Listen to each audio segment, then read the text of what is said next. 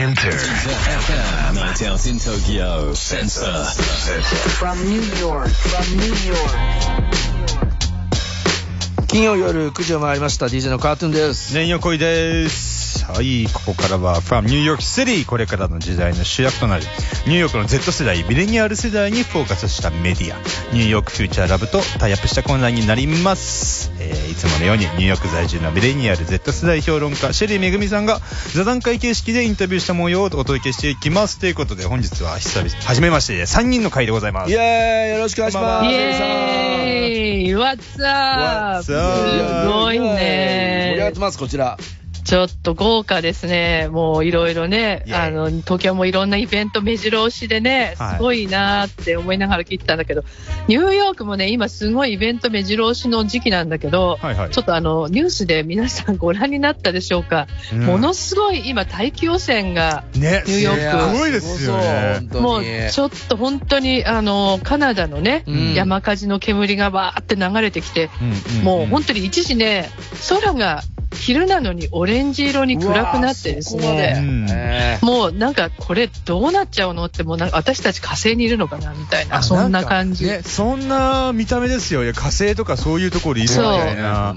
もうなんか近未来あの SF の世界でね、はいはいでもうしかも煙の匂いひどいし、そうそうそう、もうね、目痛いしね、もうあのあの時点では水曜日くらいね、ニューヨーク、はいはい。世界で一番空気が悪い大都市になってしまった。っていうね。シェリーさんとこの、ね、やってる中で、ニューヨークもそうですけど、全然気候も安定しないし、そひどいことになってますね。う、もうねディ、ザあの、いやいや、もう本当温暖化の影響、あの山火事ね、ん。世界的に増えてるけど、やっぱりね、温暖化の影響なんですよ。なるほどね。山火事が起きやすくなってる大規模だね。もう本当にね、あ私も今ちょっと喉が、うんイガイガまだしてるんですけど、えーそれはえ、まあもう、今ちなみにそんな中、外に出歩いてる人間いるんですか？いや、あの、みんな外には出てるんだけどあ、、出てんだ。マスク、みんなマスク、あの、いわゆるコロナの時の高機能マスクってあるじゃないですか。はいはいはいはい N95 みたいな。そういうのをつけてくださいみたいな。そんな感じだったんだけど、まあ今朝はね、だいぶマシになって、あの、まあ割と普通に戻りつつあるのかなと、風向きが変わったからね。いやまあ、あの、はい、助かったかなっていう、ちょっとほっとしてますね。いや、よかったです。さて、シェリーさん、はい今週の話題、また教えてください、改めて。はい、いやもう本当にこういう何が起こるかわからない今なんですけど、はい。何が起こるかわからない AI の話題をね、お。伝えしたいと思いますが、えーちょうど2ヶ月前にね、生成 AI のチャット GPT についてやりましたよね。うん覚えてると思いますけど、はいその時はもう学校のレポートにはね、使えないんだと。使ったのがバレたら落第しちゃうからとかね。まあね、あとうんうんね、あとまあリサーチとかアイデアには、あの L にはすごく役に立っているよとか、あとまだ使ったことないってメンバーもいたんですよ。ね、でもまあ全体的にはポジティブに受け止めていたと。でもあれから2ヶ月経って日本でもね、かなり目まぐるしく状況変わってると思うんですが、じゃうんあチャット GPT、そして AI についてニューヨークの Z 世代どう捉えているのか、使い方変わったのかっていうね、まあそういう話を今日聞くんだけど、まずはもう今や仕事にフル活用欠かせないというヒカルに聞きました。Very useful. I'm utilizing it for my job. Sometimes, like, I have to uh, do a translation. Like, I have to check at the end, but Chat GPT pretty much does everything for me. Uh, sometimes, like, if I need to write the email to some, like, I don't know, like a government office and something, like, I want to sound like a super, like, official. I just write my uh, draft email and, like, paste it into Chat GPT or Bird, make it sound like a business email. すごく役に立つからいつも仕事で使ってる。例えば翻訳するとき、最終チェックはするけど、ほとんどチャット GPT がやってくれる。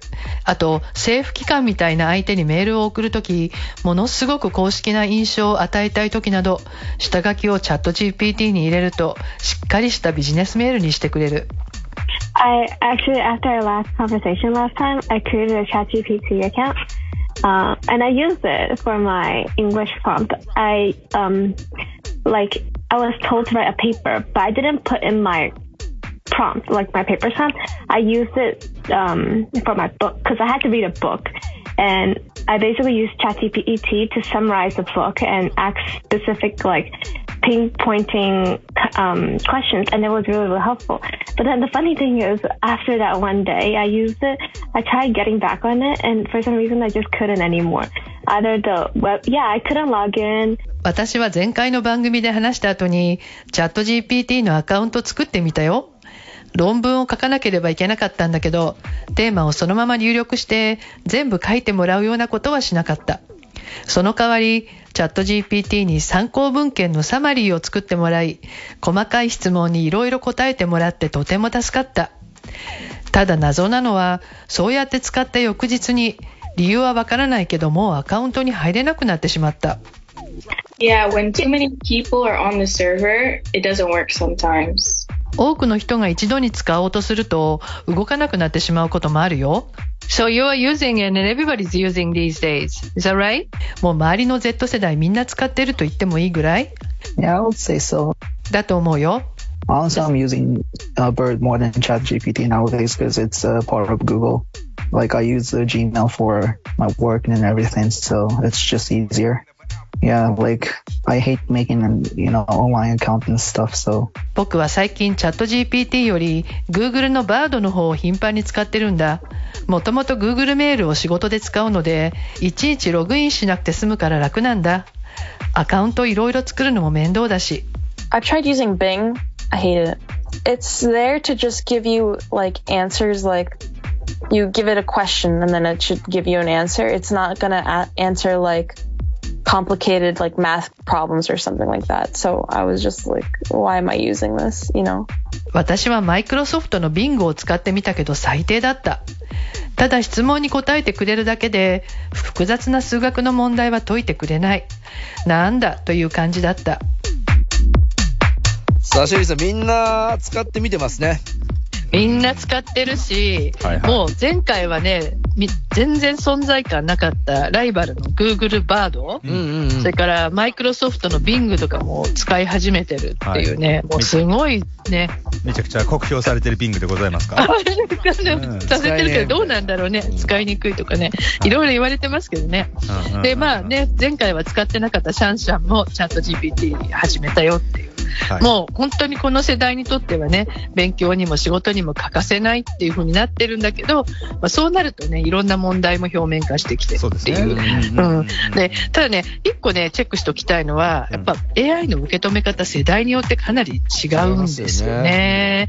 だまあ40代以下ね、えーミレニアル Z 世代、えー AI は仕事の効率を上げてくれるから、もう6割以上がポジティブに受け止めていると。うんねうんで、半数近くの人は仕事でも向こう5年以内に職場で AI との共存が始まると。すごいよ、うん 5, 5年以内に始まってしまうっていうね。そうね。だけでもね。ね。だけど、その上の40歳い、40歳以上の世代になると、6割から7割の人が自分の仕事を脅かす存在だと。ね。ねそれでネガティブにと捉える。ね。うんで、あと AI との共存を予測する人も25%ぐらいにとどまっていると。はいはいはいはい。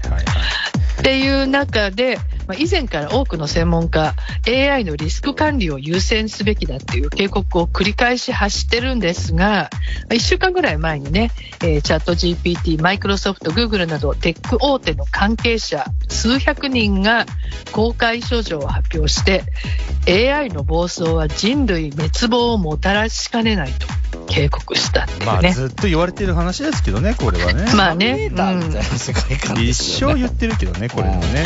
まあ、でもそれがね、現実になってきたからね。ね。うん、もうちょっとこれはどっちに行くのかってとこに来てると思うんだけど、じゃあこういうリスクについてはラボの Z 世代どう考えているのかを聞いてみました。I think that AI can be useful, but as long as it doesn't replace people. But if it does replace people, I hope that we would see the benefit from that and not just like, you know, capital owners that are using that. It's all about learning from what they're given. So, for example, like with art, it's always like cop- basically copied art from something else. So it's kind of some artists have noticed that like AI really copy pasted the art that they made. And so these other people are profiting off of that and it's kind of really unfair. It's a little frustrating, I think. AI は役に立つものだと思う。ただし人の仕事を奪わなければね。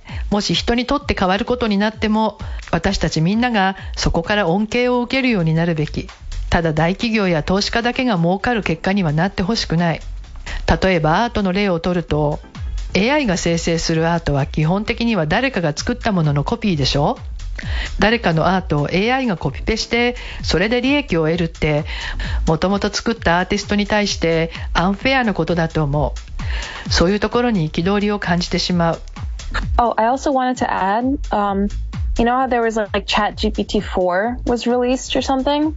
If you if you prompt it to say like write an essay that uh, would not be detected by AI checker or whatever, then it will do that. So even if like somebody is writing a paper for school, if you write in that prompt, it will still go by fine. もう一つ前回の番組の時 論文が AI で作られたことがバレてしまうという話が出てたよねでも GPT-4 という最新バージョンだとこの論文が AI チェッカーに引っかからないようにしてと入れればわからないように作ってもらうことができる it's so unknown and it has like limitless potential. I honestly think of it the same way like the internet came onto the scene. Like I don't know exactly when, but there's just so much potential with such little restriction. So it completely depends on how people use it, and those means can be like very morally wrong or you know. And I feel like it's not just the AI learning. That's definitely one big factor. Like the AI like can exponentially learn crazy amounts of data, so it's just gonna keep getting better and better. But also like there's definitely the fact that people are gonna start learning how to use AI, newer and newer ways of u- utilizing these AI, and a lot of those methods are gonna be for like not great things. AI の本当の可能性はまだ誰にもわからない。正直インターネットが出てきた時と同じなのかなという気もする。どんな可能性があるのか当時は全く分かってなかったからね。ただ無限の可能性に比べて規制がほんの少ししかない。つまり人がどう使うかにかかってる。そうするとモラルに反することもいろいろ出てくると思うよ。AI はものすごい勢いでありえない量のデータを学んでどんどん賢くなっていく。そして人も AI の新しい使い方をどんどん学んでいく中で良くない使い方も出てくるはずだから One, like the AI, the way it works is definitely highly influenced by the way the developers think. I want to say I'm not completely sure are like white and male. When people are recruiting for jobs, you know, like most positions discriminate highly against women or minorities. You can take something like, I don't know, um, you have that systematic racism kind of like built into the AI to an extent. 特に AI は開発者に大きく影響されるからね。開発者が必ずしも白人男性とは言い切れないけど IT 企業の採用は女性やマイノリティを差別しがちだからそういうシステム的な差別が AI に組み込まれないとは限らないと思ういやーすごい話なんですけど、ちょっと待って、俺一個、このモラルとかね、そういう話に入る前に、俺が思った一つ言っていいですか？もちろん。俺あのね、特に、アメリカで、あの、住んでて学校行ってた分、うんうん俺すげえ思うことなんだけど、あの、アメリカの数学の時に使う電卓で TI-89 っていうものがあるんですよ。知ってます？シェリーさん？TI っていう。いや知ら知らない知らないねみんなが使うのみんなね、あの、当たり前でそれを使うの？が当たり前の電卓で。あの、もう中学生からで、あの、持たないといけないものなんですよ。で、それ何かって、中にもうプログラミングして、数式とかぶち込めるわけよ。あ、ね全部やれるようになってるわだから、この数式で、まあ、番号入れたら、ポンポンポンって答え出てくる計算出ちゃうわけねそう。それってさ、チャット GPT と変わんなくねっていう意味。だからこれを普通に使ってたアメリカの学校が、俺これ当たり前だったんですよ。でもうん日本の学校そんなんないじゃん。ないない。ってなったらそろばん使ったりとかそういう話じゃん。あで いわばね。でもそれが、あ。まあ、暗算かね。そう、だからそれを、だって、あと、例えば、本を、えー英語のクラスで本読みなさいってなったら、みんなネットで、それの、あの、省略したバージョンを読むわけよ。へもう、これ、こういうのは昔からみんなやってたことで。初めからじゃあアメリカはそういう感じで、こうまあ、ある意味こう、もう、あ要約されたものをとかね。そう俺らはまあレン君のか俺の世代は結構当たり前だったから、へーこれこの話が出てきて面白いまあそりゃそうだよなって俺思っちさらに下だもんね。そうそうそうそんなん俺がそれ持ってたら全部使うわって思うんですいや、あの、やっぱりね、そう、効率とかそういうのすっごい、あの、大事にするから、ね、だから、なんか、あの、やっぱり、一生懸命考えなきゃいけないプロセスをって言うんだけど、やうんうんやっぱりね、あの、早く論文も解けた方がいいし、うんものすごいたくさんやんなきゃいけないからね。そうだから多分量が、量がちょっと日本に比べて半端なく多いと思うんですよね。面白い。まああの、やんなきゃいけないもそれ分のね。勉強しない奴らがどんどん増えていくんですけどねまあ、それもそうだけどね。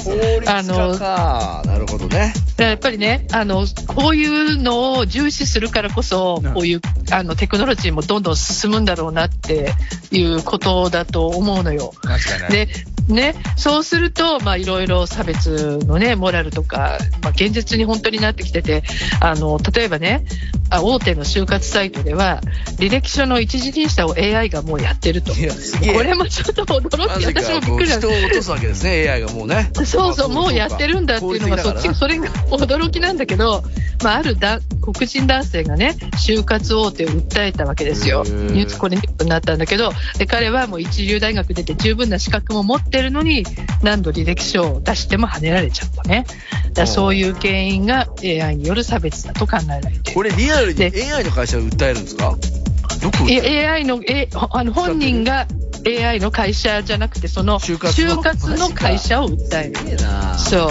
それで、まあ、こういう差別が、こういうマイノリティだけじゃなくてね、うん女性とか障害を持つ人に対しても起きてるんじゃないかと、専門家が警告していると。ねそうか、そうか、ね排除していっちゃうからな、効率的に考えるとみたいなそう。で、よ要するにね、やっぱりそういうことをやってきてるから、人間が。なるほど。まあ、やってるから、それがね、あの、学んじゃうわけですよ、そうういうことを、そうだ AI が。うんね、人間によるそういう、まあ、ことを学んでしまうと。えー、面白い。ね確かにそうだな。ねで、あともう一つは、大統領選来年ありますけど、うん。これどうなるんだろう、ちょっとね、どうなっちゃうんだろうと思うんだけど、もうすでにね、えー2016年の選挙以来、フェイクニュース、世論や政治大混乱させてるじゃないですか。ですね。で、これ、テクノロジー進んでいって本物との区別本当につかなくなる。偽情報ますます巧妙になったら一体どうするんだろうってだって。フェイクニュースで票が割れちゃいましたみたいなところ、それが本当か嘘かわからないとね、また今トランプさんもいろいろと大変なことにね、なってますね。また訴えら、あの、またね、今度フェデラル、あの、連邦政府から、えー訴えられたっていうね、ニュースが今トップニュースになってますけど、まあこれだって、あの、彼に言わせれば、まあ、あのね、政治利用だと。うん民主党のね、自分は犠牲者なんだと。魔女狩りなんだっていうね、うんうんまあそういうことを言っていて、それを信じる人ももういっぱいいるわけなんで、いやーもう本当に難しい世界に、複雑な世界になっていくさ、なという。ツイートも AI が勝手に書いて、そう、今、そうですよなっちゃって。るんですよね。ね。マジでコントロールされ始めてるじゃん怖え困ったもんねですよ。怖いですよ。マジ怖い怖いですよ。ええ。ね本当の意見ちょっとねを超えてますから。うん、まあ本当にそういうふうに考えるとね、リアルに怖いし、うんあとね、やっぱ私が心配してるのはね、結構年長世代ね、私のれ、あの年齢くらいの人は、やっぱり AI を知るのに消極的であるために、逆にこう、仕組みがわかんないからね。フェイクニュースなんかの影響を受けやすくなってると思うんですよ、もうすでに。なるほどねアルゴリズムとか知らないから。うんどういう仕組みなのかっていう。だから、まあ、規制もね、大事だと思うんです。規制は絶対しなきゃいけないし、政府とか企業がね。だけど、やっぱり AI 教育、世代を超えてした方がいいんじゃないかっていう気がしますよね。大事だと思いますねね、もっと、あの、知ってるね、若い子たちに教わるとかね。うんあと、まあ、お父さんとかお母さんに教えてあげるとかね。ままあだから AI に全て教えてもらうんじゃなくて、こっちも AI のことを分かりましょうってことでございますね。そうそうそう、やっぱりそれ本当に大事だと思う。だって本当そうじゃないとね、本当にコントロールされてしまいそうな気はしますよね。うまく使っていかないとね。本当にこういろいろ日々その AI のお話はどこでもね出てきますけど今後もうん要チェック必要ですね、はい。はい、そうだと思います。フォローしましょう。さあシェリーさん今週もありがとうございましたはい、ありがとうございました。じゃあよろしくお願いしますじゃあここからは DJ レン横井の DJ ミックス入ります Inter FM. Inter FM. Night out in Tokyo. Sensor.